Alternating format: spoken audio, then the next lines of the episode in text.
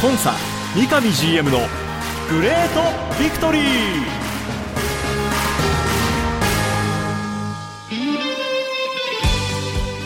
北海道とともに世界へスポーツによる地域活性を目指す北海道コンサドーレ札幌。この番組では北海道コンサドーレ札幌の三上弘勝 GM がラジオを通じてサポーターの皆さんや地域の皆さんの質問にお答えしていきます。サポーターに伝えたいこと話したいこと呼びかけたいこと。三上 GM が本音で語り尽くすコンサ三上 GM のグレートビクトリー。今回はどんなお話が聞けるんでしょうか。幸せを作るお菓子石屋製菓の提供でお送りします。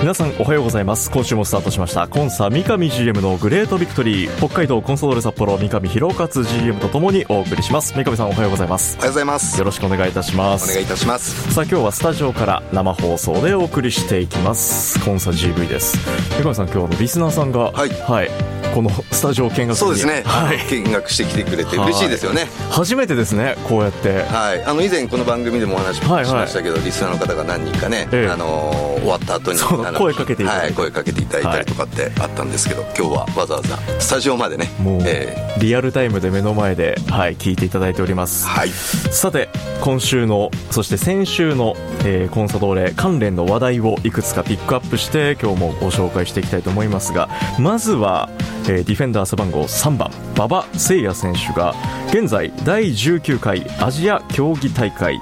アンダー22日本代表メンバーとして参加中ということで、えーこちらビクトリーネーム T さんからメッセージをいただいているので、はい。こちらからご紹介していきたいと思いますがアンダー22日本代表馬場ちゃんキャプテンの連日の活躍嬉しく見ています。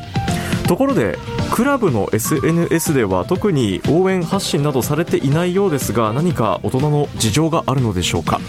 三上 CM が以前この番組でおっしゃっていたパリオリンピックの代表になれる逸材ぶりを今後の試合でも発揮し自信をつけて帰ってきてほしいです。なまら応援していますという応援メッセージ込めて T さんからいただきました。はいありがとうございます。はい。メッセージ。うん本当ゲームキャプテンとしてね、えーここまでのゲームこうかなりこう頑張ってるなって思ってます、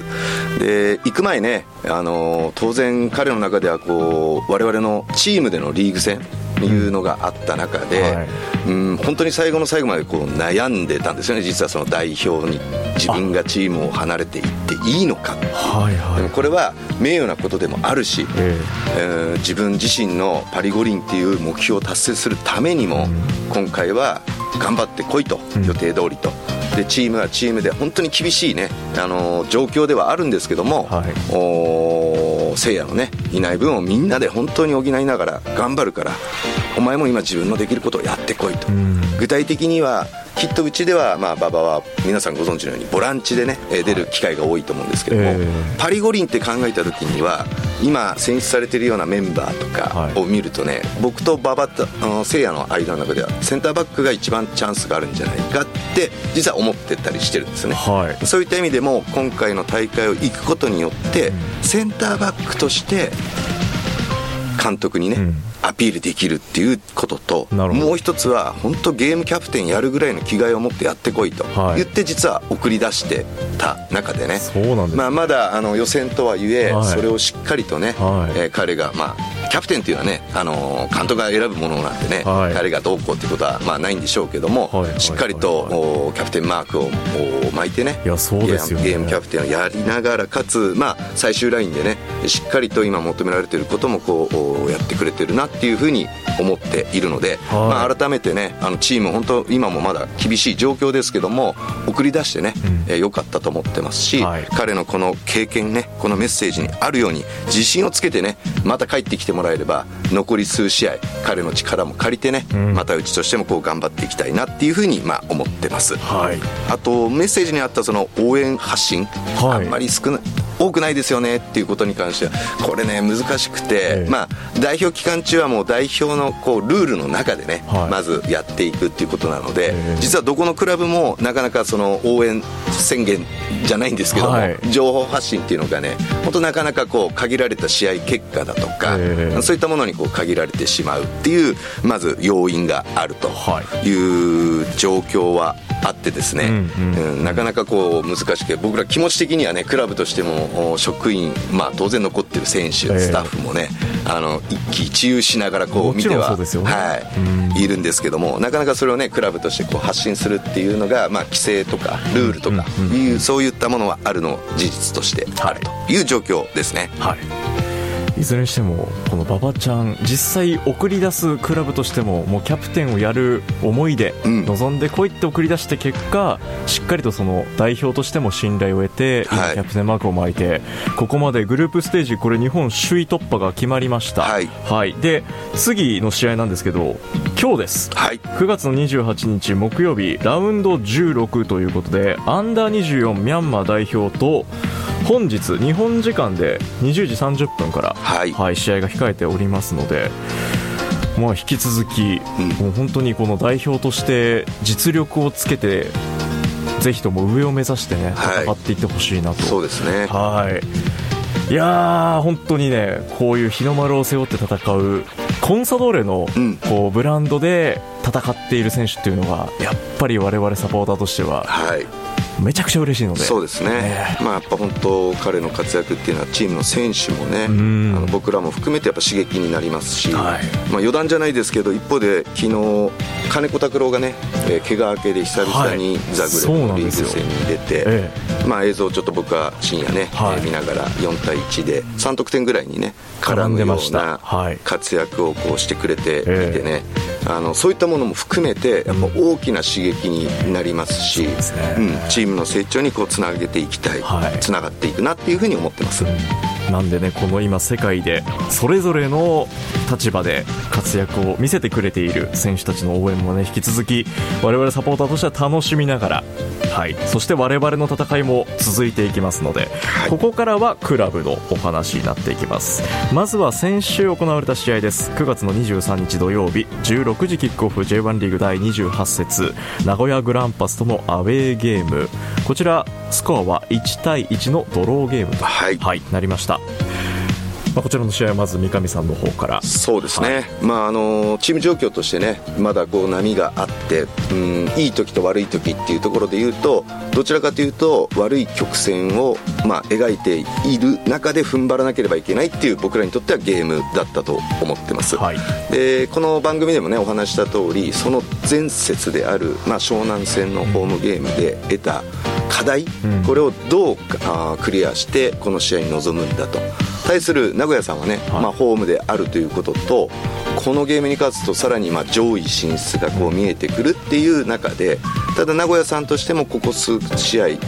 あまりうまくはいっていないっていう状況でやはい。はりお互いそういった流れを変えたい大きな一戦だったと思うんですね、でじゃあ僕らはどういうふうに考えたかというとその湘南戦でできなかった、まあ、じゃあなぜできなかった部分、まあ、仮説でっていうことで前回の番組でお話ししましたけども、はい。じゃあ例えばセカンドボールをどう拾うんだ拾うためにはポジショニングをどう考えればいいんだというようなことを1週間詰めながらね、えーやっていったあ成果もあってゲーム自体はね、あのーすごくいい感じでこう進めていけたなっていうふうに思ってます、はい。うん、要するに前節までの課題っていうものを、お改善しながらね、うん。自分たちのサッカーっていうものをこう表現できてたかなというふうにい感じていたんですけども、まあ、一方でうーん一発でねやっぱりその失点をしてしまったっていう中でこうゲームとしてはまた難しくなる、はい。うん、ゲームだったなとも思ってます、ん。ただ最終的にね、えー追いついてうーん最後できれば勝ち越してっていうところまで持っていきたかったですけども、はい。まあ、アウェーという状況を含めまた当日すごい、あのお客さんが入ってたんですよね、はい。あのき聞いたところによると、まあ、名古屋のトヨタスタジアムは今年ホームとしては最後のゲームだったらしくてですね、はい。まあ、本当お3万6千う人んぐらいの方に来ていただいてただそれに負けないぐらいですね我々のそのサポーターうん数でいうと多分1000人は超えてたのかなって思うんですけども、彼らのその声援っていうものも非常に大きくてですね、はい。まあ、僕らあチームとしては非常にいい雰囲気の中で、うんその課課題に合ったものを改善しつつ、いい雰囲気でこうやれたなと、うん。いう部分で、まあ、結果1対1、まあ、満足はしてないんですけども、はい、大きな意味意義のある試合だったなっていうふうにはこう思っています。はい。これからのこの戦いによって、ここの得た勝ち点1っていうその価値は、はい、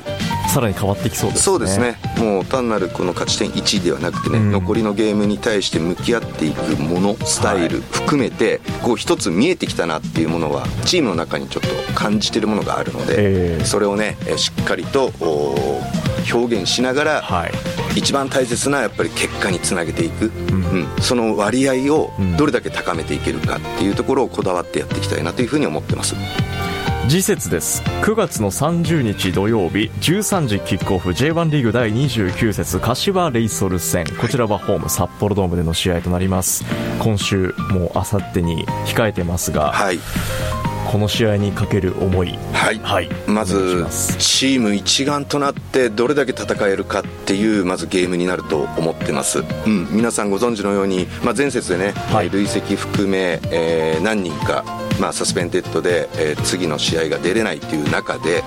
逆にチャンスになる選手っていうのが出てくる中でどれだけ同じようなあその課題感を改善したものを表現できるか、はい、まずはそういうゲームだなっていうことと、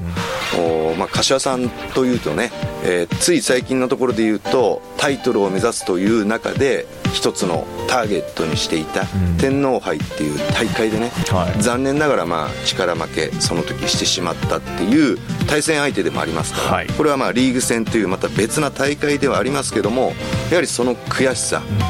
当時対戦した時に表現できなかったものをこのリーグ戦という中そして札幌ドームというねホームの中でま表現して勝ち点というものをしっかりと上げていきたい。そういうふうにこう思っています。はい、うんまあ、今週末、試合、リーグ戦残すところ今節含めて6試合とい。うことになりました、はい、で割合を見てみるとホームゲームかなり、ね、多くなっているんですよね、はい、これはもうチームにとっては非常に大きな、ね、あのアドバンテージだと思ってますので、うん、しっかりそれをやっぱり結果に、ね、つなげたいですね、はい、で柏戦はアイプランラブサンクスマッチということでさまざま試合前のイベント特典なども、え用意されているゲームとなっておりますので、はい、今回キックオフ時間13時です皆さん。はい、はい。ね、いつも14時のゲーム多いですからちょっと間違いのないように、はい、はい、再選考会場は10時からになっておりますので、はい、ぜひ皆さん会場でまずは今週末リーグ戦第29節柏レイソル戦結果を期待して応援していきましょう。さあそして番組最後に触れたい話題が昨日クラブから正式にリリース発表になりました。ミッドフィルダー背番号44番小野伸二選手が今シーズン限りで現役引退をするとい。うことで発表になりました、はい、こちらについてもビクトリーメッセージをいただいているのでご紹介したいと思います、はい、はい、こちらビクトリーネームを一旦もめんさん。天才の引退。泣きそうです話せるタイミングで構いませんがチームとして小野選手の引退決断までの経緯そして今後の進路などをぜひ三上 GM のラジオで言及いただけると嬉しいです。ああ寂しい。最終戦札幌ドームに行きます。という一田もめさんからメッセージをいただいておりました。ありがとうございます。まず本人のね、うん、強い意志としてまずはその残り3か月弱、はい、今シーズンが終わるまではもう選手として本当に集中してやりたいっていうのがまず彼の気持ちとして非常に大きくあるとい。うことから、はい、まあ一旦今期限りでの現役引退っていうものを昨日発表はしましたけども、はい、最終的な彼のねその思いを皆さんに届けていくっていうのは、最後のね、はい、えー、ホームゲーム終わって以降とい。う形になるのかなって思っているんですけども、まあ、その中でまあ話ができる範囲の中でねその経緯なんかで言うと、まあ、正直ここ数年ね、うん、彼の中では常にやっぱり考えてたことだなって僕自身はあの思ってます、うん、毎シーズンシーズン終了したタイミングでね、はい、えー、きちんとまずはあの自分の気持ちに向き合って体に向き合ってその中で、えー、現役続行するかどうかっていうことっていうことをここ数シーズンはね、うん、えー、考えていました。で今シーズンに入ってねよりそれを深くやっぱ感じるような、まあ、自分自身のその体のコンディションということがすごく大きくあったと思います、はい、うん、彼のメッセージにもあったように彼のね、うん、相棒である足がね、うん。そろそろっていうように彼自身が感じたっていうようなところからね、えー、最終的には彼のそういった決断に至ったんだなと、うん、で、まあ、僕の方にはね、えー、数ヶ月前に、まあ、ちょっと食事をしながらね、はい、率直に彼の気持ち当時の気持ち、うん、を聞かさせてもらって全てにおいて、うん神事のね意向っていうものを尊重していく中でね、えー、僕らも応援したいなっていうふうな話をしたということが一つと。仮にね、えー、現役ということを引退するんであればやっぱクラブとしてはね、はい、ぜひやっぱ関わってほしい、うん、それが彼のありたい姿将来のありたい姿っていうものが例えばクラブ経営とかそういったものなのか指導者っていうようなものなのか、うん、ディレクター的なね、はい、えー、ものなのかアカデミーに大きく関わるようなことなのかまたは今言ったようなことを複数持っていきたいのかやっていきたいのかいずれにせよクラブとしてはどの領域に対してもね、はい、えー、彼の力っていうのは必要だよっていうことはあのしっかりとね伝えさせてもらった中で、はい、ただその時もねあの冒頭で言ったようにすごくありがたいクラブからの言葉だし、うん、まあ、自分もそういうことは考えなきゃいけないけども、うん、残り3ヶ月はもう本当に現役選手としてチームを勝たせるために、うん、自分自身時間を送りたいと思っているからまた話をさせてくださいっていうようなね、えー、ことでその時も終わっていてまあ昨日ね、えー、自分の方法から、発表したという経緯になっています。はい、うんまあ、この小野伸二選手としてのもうこのサッカー界これも日本のみならず世界にその名をそしてそのパフォーマンスで、うん、もうどれだけの人たちが気持ち踊らされたか、はい、で残りまだシーズン終わってません。本人は12月の3日に控える第34節リーグ浦和レッズ戦、はい、これ最後札幌ドームなんですよ。そうですね。ね。でまたこの古巣でもある浦和レッズとの対戦、はい、まあ、ここまでの残り3か月間は一トッププレーヤーとして、まあ、本人もチームとしてのパフォーマンスを、はい、はい、見せてくれるということですので、はい、新次の方はそのファンサービスとかね、はい、そういったことは当然今まで通りこう続けていく、うん、変わらずやっていく。ただ引退後のね、はい、えー、話については本当にシーズン終了後まではっていうことだったんでね、はい皆さんもお忙しいと思いますけどぜひね宮野さんの練習場だとか札幌ドーム等々にね、えー、来ていただいて本当彼のね最後の姿を焼き付ける、うん、または彼にいい話をかけていただく、はい、そういった中でね彼も必ずそれをエネルギーにして、うん、最後悔いのないね、えー、時間を過ごしてもらえるんじゃないかなって思ってますのでぜひ皆さんよろしくお願いいたします、はい、まだシーズンは続いていきます。あと3ヶ月リーグ戦残すところ6節そこのねこれからさらにチームとしてどこまで突き詰めていけるのか、はい、まずはあさってです。9月の30日 J1 リーグ第29節柏レイソル戦。応援に札幌ドームぜひ皆さんも足を運んでください。番組はコンソドレ YouTube チャンネルコンソドレ TV 各種ポッドキャストサービスでも配信中です。それでは今週はこの辺で。北海道コンサドーレ札幌の三上弘勝と進行三角山放送局山形翼でお送りしました。今週もありがとうございました。ありがとうございました。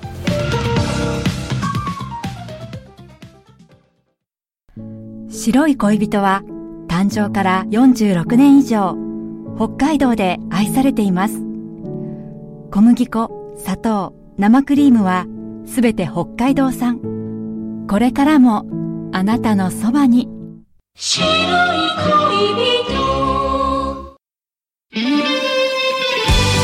番組では三上 GM 宛ての質問メッセージを募集しています。メールアドレスはリクエストアットマーク三角山 .co.jp X、Q、Twitter はハッシュタグコンサ GV までどうぞ。コンサ三上 GM のグレートビクトリー。次回もどうぞお楽しみに。幸せを作るお菓子石屋製菓の提供でお送りしました。